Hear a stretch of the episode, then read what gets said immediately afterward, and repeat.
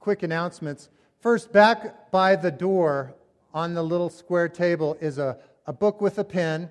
We began it last week. It's a book of remembrances, uh, farewells to Steve and Linda Morehouse. Many of you signed it last week, but we're going to go ahead this week and next week, try to get as many people as possible to sign a remembrance of farewell to Steve and Linda. So it's back just as you're exiting. Take a moment and say something nice to them. Also, it's not in your bulletin, but on August 27th, we are going to have a river baptism. We're going to go down to the river park once again, as we did last year, and baptize anybody who would like to be baptized. You know, during the communion devotional, I was sharing how we identify with the death of Jesus Christ. And first and foremost, it is through our baptism that we make a public declaration of our identification with the death, the burial, and the resurrection of Jesus Christ. So, if you have not been baptized and would like to be baptized, please come and see me. Let me know about that. If perhaps you were baptized some long time ago, didn't really mean as much to you as perhaps it might now, it's, no, there's nothing in the Bible that I've ever read says you can't get baptized twice. In fact, I've talked to many people who have done that. If no one wants to get baptized, then we are just going to meet down at the Colorado, uh, or excuse me, at the Gunnison River Park, and we're going to have fellowship. We're going to have some food, some drink, and a wonderful time together. So, August 27th, and Penny and Gail, I don't know that we've set on a time, but I think last year we did it around 2 or 3 o'clock in the afternoon. So it'll be a mid afternoon event. So please come and see me if you want to be baptized. We're going to be looking at Matthew chapter 6, last part of the chapter. Title of the message today is Do I Trust You, Lord? And the section that we are going to be looking at very, very much focuses on the Lord's exhortation to us not to worry. But I want to read you a few things I found on the internet that are good indicators that you're going to have a rotten day. Now, some of you may not be able to identify with this, but I suspect many of you will. Your birthday cake collapses from the weight of the candles. you turn on the morning news, and they're showing emergency routes out of the city. Any twins in here? Any twins? Okay. Your twin sister forgets your birthday. That would be a bad day. Your boss tells you when you come into the office not to bother to take off your coat. I had that one happen to me. You call your answering service. Do people have answering services anymore? Dates this a little bit. And they tell you it's none of your business. This one could, could actually be happening sometime before too long. Your income tax check bounces. And then, my favorite of all of these your car horn goes off accidentally and remains stuck as you follow a group of Hell's Angels down the freeway. Bad day. Bad day. You know, as Christians, we should be the most carefree of people. We are the sons and the daughters of the living God. He cares for our every need. We are part of his family. And as I mentioned during the worship and stewardship, every hair on our head is counted. Every sparrow that falls, he notices. He is very attentive to us. And he has the resources to provide for us. And yet, we are human. We do have those moments where we begin to worry. And Jesus here is beginning to exhort his disciples with regards to the importance of a faith driven life. A life that focuses on God and his kingdom first and does not allow the worries of the day to consume us, to take up our energy. So let's read. It's in chapter 6 of Matthew, beginning in verse 25. Therefore, I tell you, do not worry about your life, what you will eat or drink, or about your body, what you will wear. Is not life more than food? And the body more than clothes? Look at the birds of the air. They do not sow or reap or store away in barns, and yet your heavenly Father feeds them. Are you not much more valuable than they? Can any one of you, by worrying, add a single hour to your life? And why do you worry about clothes? See how the flowers of the field grow. They do not labor nor spin, and yet I tell you that not even Solomon, in all of his splendor, was dressed like one of these.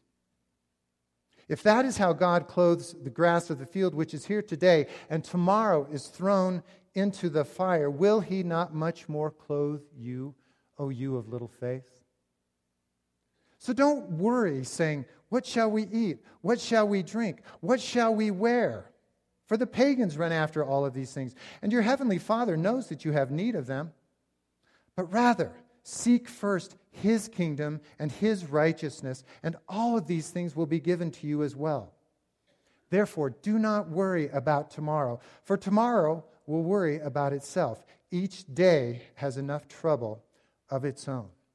So, Jesus is exhorting his disciples to have a different kind of approach to life than they had before they came to faith in the living God. A different kind of approach to life than all of the multitudes that live without the knowledge of or relationship with God. We, of all people, ought to look different. We ought to live with joy, peace, and righteousness surrounding us. First word in verse 25 is therefore. So Jesus is predicating everything I just read to you based on something that he has just said. And he had just told them not to store up for themselves treasures on earth, where moth and vermin destroy and where thieves break in and steal. He says, Rather, store up for yourselves treasures in heaven, where moths and vermin do not destroy and where thieves do not break in and steal. For where your treasure is, there your heart will be also. No one can serve two masters. Either you will hate the one and love the other, or you will be devoted to the one and despise the other. You cannot serve God and money. So, based on that, based on the fact that Jesus has told his disciples to put your treasure in God, not in money, therefore, don't worry.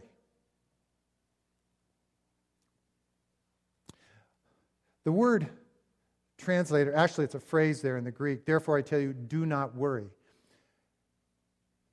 comes from the, the Greek word merim, merimnao. And merimnao means to divide or to separate. And the root of merimnao, mer, means to literally to strangle. And so Jesus here says, don't be divided about how you live your life. Don't take your attention and your energies and focus on things that really are not eternal in their measure. They come and they go, just as the grass of the field, wondrously clothed, but burned in the fire tomorrow. He says, Our focus ought to be, our treasure ought to be with God, where He is. Because when it's not, we are divided. We are trying to attend to, worrying about the things of this world, rather than committing ourselves to the kingdom of God, which is eternal. Now, all of us, I'm saying this recognizing that all of us have worried. All of us have at different points in time in life worried about things. 40% of the things that we worry about will never happen. 30% of the things we worry about are in the past, and we can't change them anyway. 12% of the things we worry about are criticisms that come from others or our perception of what others think of us which is often untrue to begin with. 10% of our worries are about health which only gets worse, worse when we stress out. Thank you, Angie. And 8% of the things we worry about actually are problems that we need to address. That worry is not going to resolve. Which one of us, Jesus says, through worry, can add a single hour to our life? By fretting over what is going to happen or what has happened, or our perceptions of what is happening. Which one of us, by worrying about that, by perseverating on it and thinking about it constantly, can do anything about it? Now, there are constructive things that we ought to do with our lives. Absolutely. We provide for ourselves through work, through jobs, through education, so that we can enter into work. Those are all good things to do. But that's not what Jesus is talking about here. Jesus is talking about the person whose treasure is in earthly possession, who is so focused on obtaining the things of this life that they lose sight of what is truly important those eternal things. It's interesting to me here. The heaven, our Heavenly Father feeds the birds of the air and clothes the grass and the flowers of the field. And yet, these are not His children. They're His creation, but He did not die to redeem the grass He died to redeem us. He died to draw us into his family so that we can have a relationship with him, so that he indeed can be our heavenly Father, our Abba. Now, in chapter 7 of Matthew, Jesus says this Which one of you, if your son asks for bread, will give him a stone? Or if he asks for a fish, will give him a snake? And of course, the rhetorical answer there is none of us. None of us would give to our children something that is going to harm them when they have asked for something that they need. And Jesus says, So then, if you, being evil, know how to give good gifts to your children, how much more will your heavenly Father give good gifts to those who ask him? So, what this all boils down to is a matter of trust. It boils down to trust. Who are we going to trust to be in control of our lives? Because here's what I find most of the anxiety that I personally experience, most of the anxious thoughts that I have, are when I'm trying to control the outcome of my life. When I am trying to manipulate, to work things around, to coordinate things to turn out how I want them to turn out. Rather than simply stepping back and saying, you know what? God is on the throne. He's got this. See, I don't have the knowledge or the resources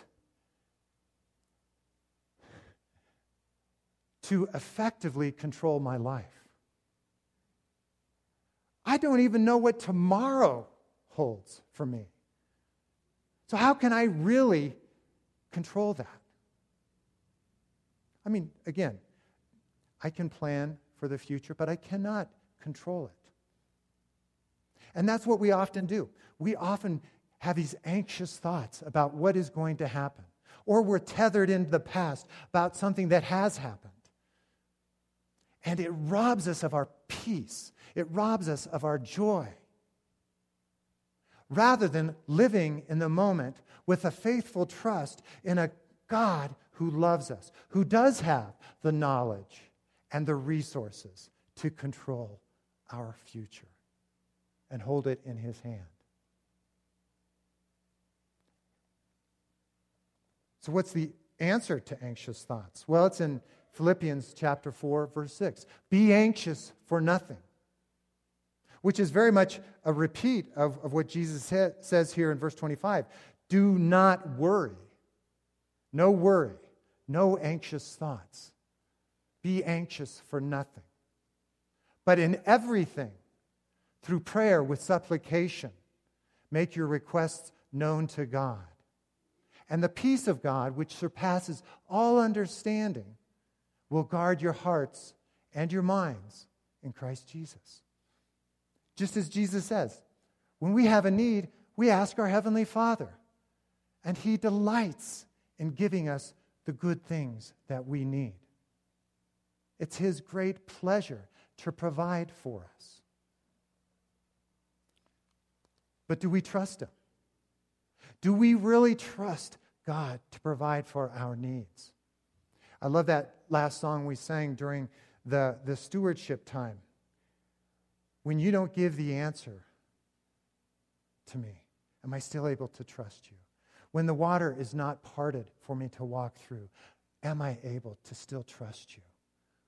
When the provision doesn't come in in the timeliness that I would desire it to come, am I still able to hold on to the truth that you will provide for me?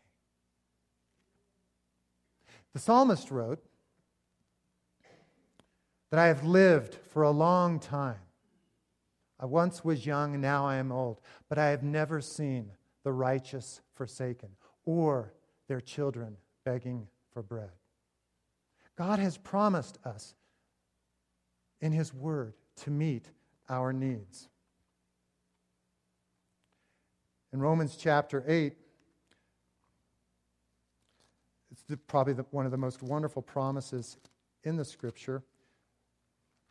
It says, What shall we say in response to these things? And that is all that God has done for us. What shall we say in response to them? If God is for us, who can be against us? So stop it just a moment. We're not even to the good part yet.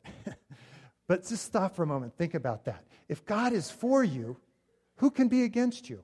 What force can prevail against you in your life? If you are trusting God, the sovereign, omnipotent, all powerful God, He is for you. He is on your side. He desires your good. Who can prevail against you other than your own mind, your own anxious thoughts, if you allow that? But understand that God is for you. And here's the evidence. Here's the evidence that God is for us. He who did not spare his own son, but gave him up for us all, how will he not also, along with him, graciously give us all things? What do you need? What do you perceive that you need? God's ready to give it to you. He has it in His hand. And at the perfect time, He will provide for you. Whatever that need is, whether it's food, whether it's clothing, whether it's uh, a job, whether it is a relationship healing, whether it is a physical healing, whatever your need is, God knows that you have need of it. He's not scrambling around up there trying to figure things out.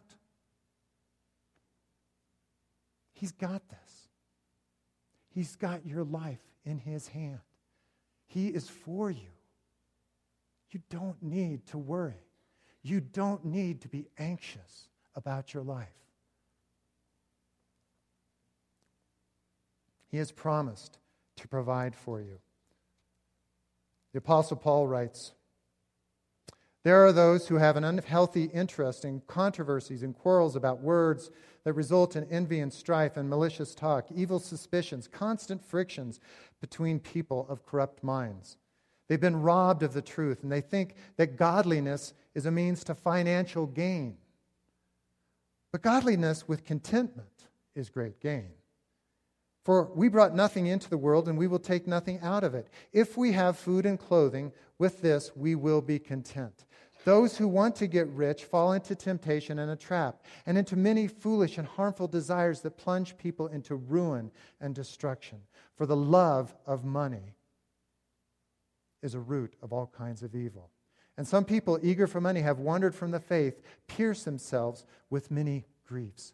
Where is your treasure? Where's your trust? Who do you serve here this morning? Now, stop and think about that. Try to answer that honestly by the way in which you live your life. Because there will be tests. If you say, I trust God, if you say, I know that God has my back. He is for me. Who can be against me? He has given his son. How will he not provide everything graciously for me? When you say that, I want to say this to you you will be tested. The test will come. I said that for 25 plus years as a Christian. I said, God's got this. There's no problem. He has all of, I knew all of the answers. Until that one morning, I walked in to my boss's office and he said, Don't take your coat off. I had a secure government job, it wasn't going anywhere. But it did. We called it the Friday Morning Massacre. My boss, a coworker of mine, and two bosses from other parts of the agency were all laid off that morning. Wow. I have to tell you, I have to tell you, at that point in time, I wondered, God, what's going on here? I've always tithed. I've always given offerings. I've always served in the church. I trusted you. Why is this happening? Well, it's like with any test. The test was not to inform God about whether I trusted him or not, but it was to inform me about whether I really trusted God.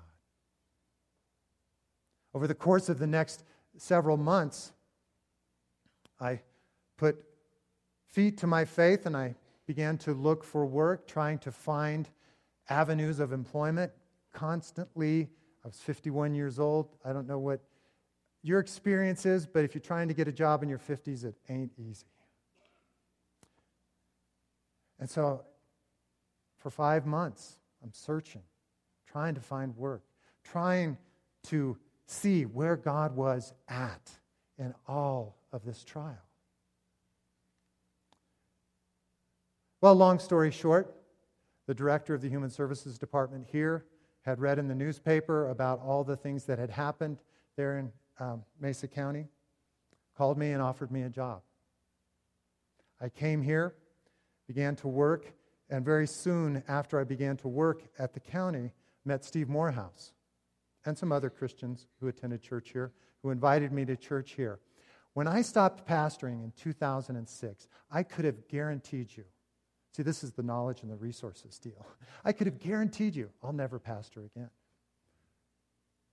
I did not see it in my future. And yet, God had other plans. And it took a severe test in my life to direct me to a place where, once again, He was going to place me in the ministry. I don't know what you're going through here today. I don't know what kind of challenges you may be facing. I know you are facing challenges of one kind or another. We all do. But what I can tell you is that in the testing, God will be faithful. As you seek first his kingdom and its righteousness. Why can I give you that absolute assurance? First and foremost, the Word of God. The Word of God is living and alive, sharper than any two edged sword, able to divide asunder the joints and the marrow, the soul and the spirit. It is a discerner of the thoughts and the intents of the heart. The Word of God always, always, it says in Isaiah 55, accomplishes that which it was sent forth to accomplish. So God has given us His Word. He will provide for us, He will take care of us. We are His children. I can also say it because of the character of God, which changes not. God is the same yesterday, today, and indeed forever. He is good. I love the, the line in The Lion, the Witch, and the Wardrobe, where the children ask, Is Aslan safe? And the beaver responds, Oh no, he's not safe. But he is good. And that's true of our God. We will experience difficult times. Peter and James had been imprisoned because of the testimony of Jesus Christ. James had been beheaded as a result of his witness. And yet, God had other plans for Peter. An angel delivered him from the jail, restored him to the church, and he went on to minister. But ultimately, Peter still died a martyr's death. Our lives are not guaranteed to be safe, to be comfortable. But our lives as His children are assured to be in His hands. And the third reason I can absolutely assure you that God will take care of you and provide for you is because He has created a new heaven and a new earth wherein righteousness dwells. That is the world to which we are headed. That is the resurrected world where God will take this creation and he will restore it to the way it should be. He will take each one of us and resurrect our bodies into spiritual bodies that are going to be fit for eternity. Our lives, though they are very much a factor in this world, ultimately, they are for the future. And when you place your life in the service of the kingdom of God, as it says here in verse 33, and its righteousness, the new heaven and the new earth wherein righteousness dwells. When you have your focus there, it doesn't matter if you're James and you're beheaded or if you're Peter and you're rescued. It doesn't matter if you're William Carey and you serve for 41 years with only a few hundred converts. God is still using your life to build his kingdom and to produce fruit for eternity. Now, your anxious thoughts will argue against that. The enemy absolutely will come against that kind of thinking and tell you, what a waste of your life, William Carey. What an absolute absurdity that you left everything you had in England and came to India to serve, to preach the gospel.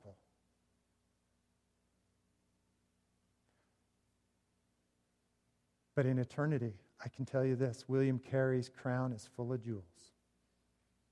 Same with you. Same is true for you in your life.